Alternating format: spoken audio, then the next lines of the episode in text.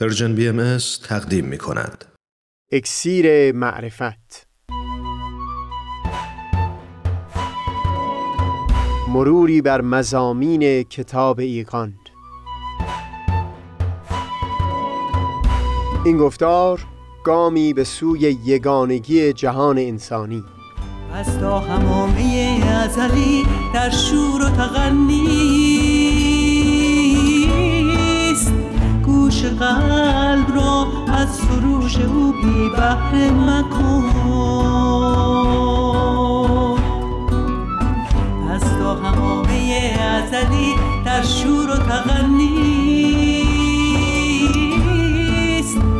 گوش قلب را از سروش او بی بهره مکن. گوش قلب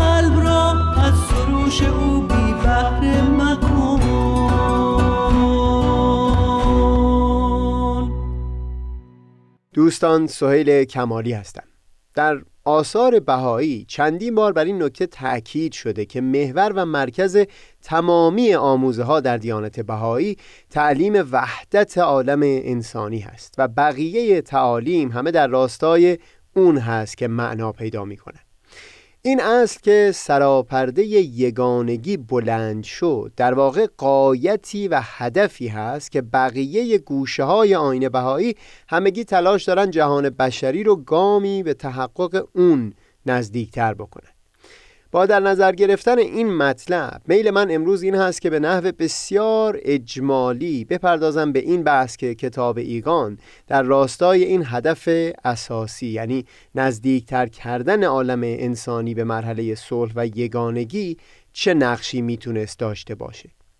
پیش از شروع بحث گفتن این نکته بد نیست که در همون سالهای نزدیک به نگاشته شدن کتاب ایگان هم محققین بهایی در خصوص این نقش کتاب ایگان تاکید زیادی داشتند. جناب ابوالفضائل گلپایگانی دانشمند بهایی معاصر دوران حضرت بهاءالله در چندین اثر خودش و هم جناب عزیزالله مصباح دانشمند بهایی کمی پس از او در یکی از کتابهای مفصل خودش به نام دلائل الصلح در این باره قلم فرسایی کردند. و من در این صحبت از نظرهای اونها هم بهره زیادی خواهم بود اول بگذارید این رو بیان بکنم که دست کم از چند هزار سال پیش از ظهور حضرت بهاءالله تا دوران مدرن عنصر دیانت در جمع کردن افراد در یک دایره اتحاد نقش عمده رو ایفا می کرد. در مراحل آغازین رشد جامعه بشری به سمت وحدت ادیانی که ظاهر شدن به طور عمده سعی در پدید آوردن وحدت در دایره بزرگتر از یک تبار در میان افراد یک قوم بزرگ داشتند. به عنوان مثال تلاش حضرت موسی برای پدید آوردن وحدت در میان سبتهای دوازدهگانه بنی اسرائیل چنانچه به تعبیر قرآن عصا بر سنگی زد و دوازده چشمه جوشیدن گرفت و همگان از ظهور حضرت موسی به عنوان نیروی وحدت بخش بهرهمند شدند بعدتر در مراحل عالیتر رشد بشر در مسیر حرکت به سمت وحدتی عمومیتر و وسیعتر مسیحیت و اسلام هر یک امتی بزرگ رو تشکیل دادن که در اون توجهی به قومیت افراد نمی‌شد و همه در زیر سایه اون دیانت برادر به حساب می. همین تا حدود زیادی در خصوص آین بودایی هم صادق بود منتها همون دینی که سبب شده بود بخش عظیمی از افراد انسانی در زیر یک سایه بسیار وسیع با یکدیگر یگانه بشن از یک سو سبب می‌شد تا بر اثر اون مرزهای بسیار محکم و غیر قابل انعطاف هم کشیده بشه که بر اون اساس دیگری از خودی جدا می‌شد. این نقش دوگانه دین یعنی از یک سو به وجود آوردن پیوندی ژرف میان یک عده وسیع از آدمیان و هم از سوی شکاف میان گروه های مختلف این همچنان در همین روزگار ما هم بسیار برجسته است. حتی در گوشه از دنیا که دین به ظاهر کمرنگتر شده باز هم نزدیکی فرهنگی که از تاریخچه طولانی دیانت مشترک ناشی می‌شد سبب تشکیل اتحادیه بین اون کشورها شده که دیگران به بحانه های مختلف از اون بیرون نگه داشته شدند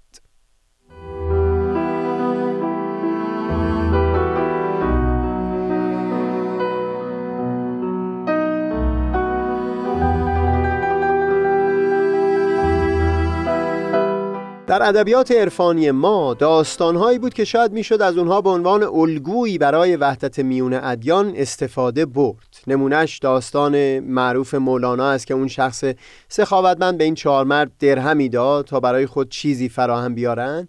یکی فارس بود می‌گفت با این درهم انگور بخریم. دیگری عرب زبان بود می‌گفت فقط انب سومی ترک زبان بود می‌گفت جز عزوم به هیچ چیز راضی نمیشم. و چهارمی رومی بود می‌گفت فقط استافیل. مولانا بعد از تعریف این نزا بیان می‌کنه صاحب سری عزیزی صد زبان گربودی آنجا بدادی صلحشان. پس بگفتی او که من زین یک درم آرزوی جملتان را می‌دهم. در جای دیگری از مصنوی مولانا داستان مردی رو تعریف می‌کنه که در حجره مشغول به کار و شاگردی شده بود. یک روزی استاد از او خواست که شیشه را از اون اتاق دیگه بیاره.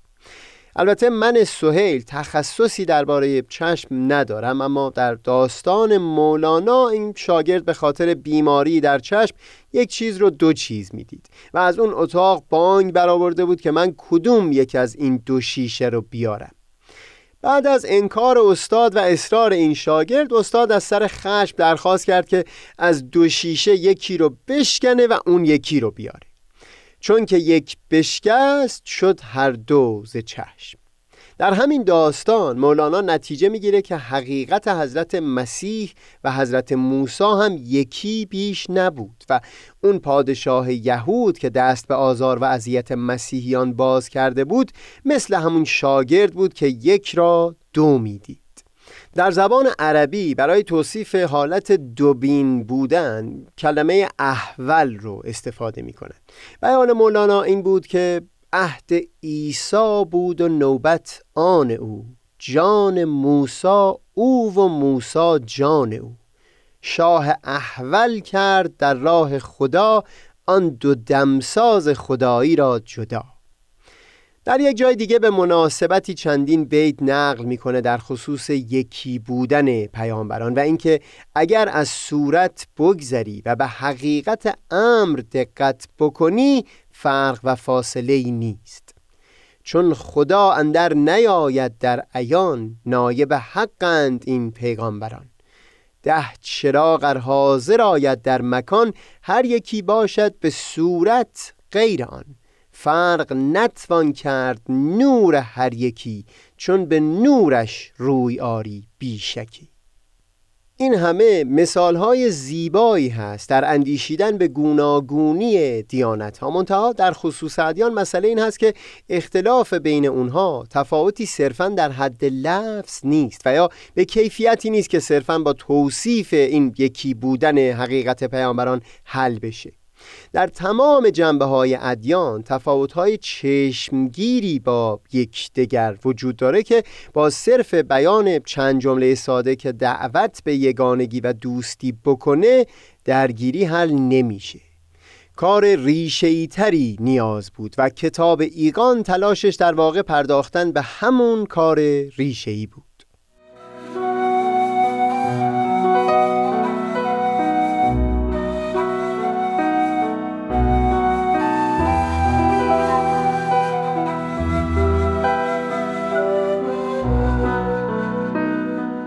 در ابتدای صحبتم اشاره کردم راه اساسی که کتاب ایگان پیش گرفته بود تا جهان رو به تحقق یگانگی عالم انسانی نزدیکتر بکنه کوششی بود برای اینکه نشون داده بشه که ادیان مختلف به همدیگه بسیار نزدیکتر از اون چیزی هستند که پیروان اونها تصور می‌کنه.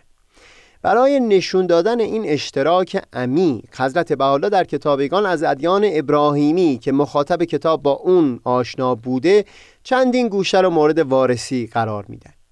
پروازه که در این صحبت اشاره به همه اونها ممکن نیست اما تلاش من اون خواهد بود که پیرامون هر یک از اینها در گفتاری مجزا بحثی داشته باشم. به عنوان مثال یکی از اساسی ترین اختلافا میان پیروان آین مسیح و دیانت اسلام تفاوت نگاه نسبت به مقام حضرت مسیح بود.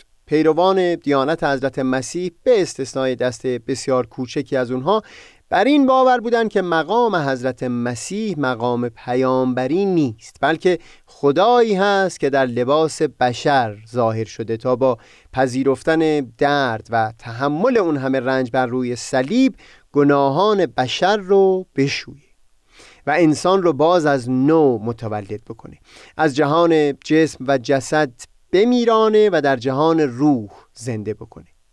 پیروان دیانت اسلام همچون غزالی بر اساس آیاتی از قرآن کتاب ها نوشته بودند در رد این معنی تا نشون بدن که مقام حضرت مسیح همچون حضرت محمد مقام بشری هست که به پیامبری برانگیخته شده تا وحی پروردگار رو با مردمان در میان بگذاره. این یکی از ریشه‌ای ترین موارد اختلاف بین پیروان دعاییم بود. حضرت بهاءالله در کتاب ایگان به طور تفصیلی مسئله ای رو مورد بحث قرار میدن تا نشون بدن که پیامبران الهی بر اساس متون مقدسه خود ادیان دارای دو مقام هستند. از اون حیث که در وجود اونها خورشید وجود حضرت پروردگار هست که جلوگر شده بسیار میشه که ادعای خدایی سر دادن. در کتابگان چندین بیان از متون اسلامی نقل می‌کنند که نشان از همین مقام خدایی برای حضرت پیامبر داره همچنین بیان حضرت مسیح رو هم نقل می‌کنند که در جمله خود رو دارای جلوه های خدایی مانند قدرت بر بخشایش و قدرت و سلطنت الهی معرفی می‌کنن.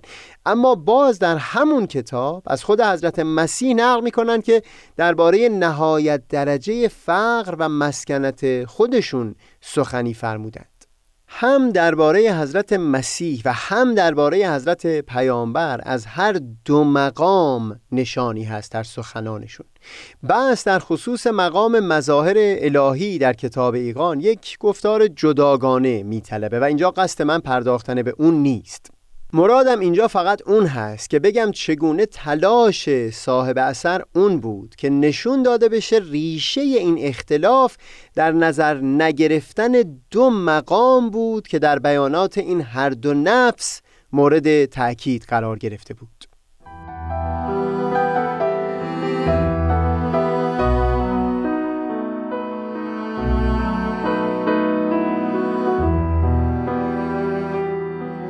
چندین بخش دیگه از کتاب ایگان هم به برطرف کردن ریشه اختلافا بین پیروان ادیان مختلف می‌پردازه.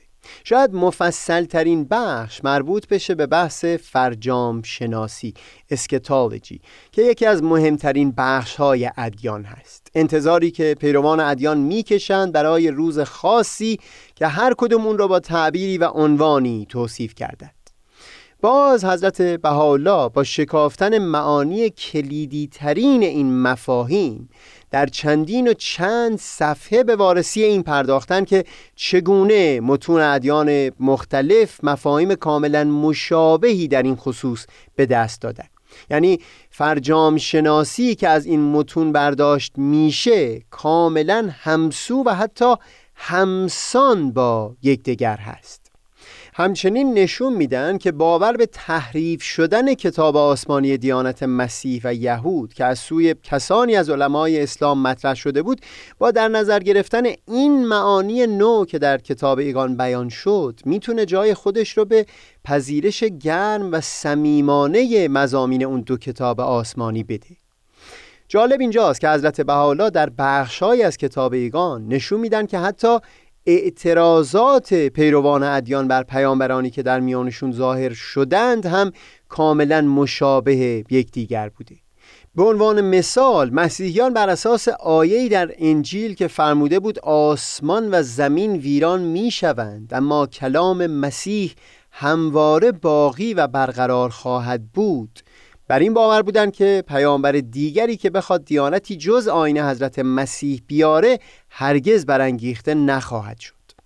همچنین پیروان آین یهود بر اساس بیاناتی در تورات که بیان می‌کرد حکم ثبت یا احکام دیگری در تورات تا ابد باقی و برقرار خواهند موند باز به همین باور رسیدند که خطی و حکمی از دیانت یهود هرگز تغییر نخواهد کرد.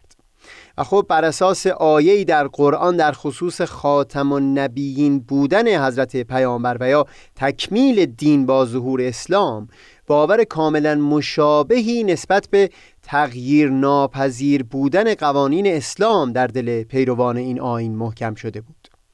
در بخش آغازین کتاب ایگان حضرت بهاءالله با نقل مختصر احوال پیامبران مختلف همین رو نشون میدن که ناله ها، دقدقه ها و دلنگرانی های پیروان ادیان گوناگون کاملا همسان بوده.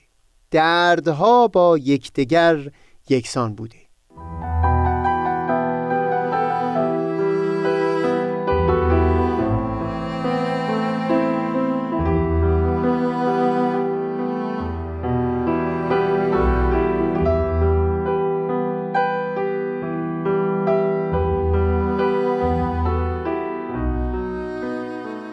در هر حال در این صحبت من قصد داشتم نشون بدم که در کتاب ایگان گذشته از بحث الوهیت دست کم سه ساحت مختلف در ادیان مورد بررسی قرار گرفت.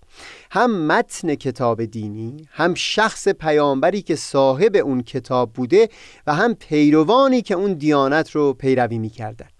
در خصوص متن دینی نشون دادن که کلیدواژه های اصلی در این متون کاملا با یکدیگر مطابق بوده. در خصوص پیامبر وارسی کردند که هم اون پیامبری که تمام سخنش مقام بشری بود و هم اون دیگری که از خدایی سخن گفت هر دوی اونها دارای هر دو مقام بودند و به اختزای وقت بود که از یک مقام خاص سخن می‌گفتند. و در خصوص پیروان هم نشون دادن که چگونه دقدقه ها و دلنگرانی ها شباهت کاملی با یکدیگر داشته.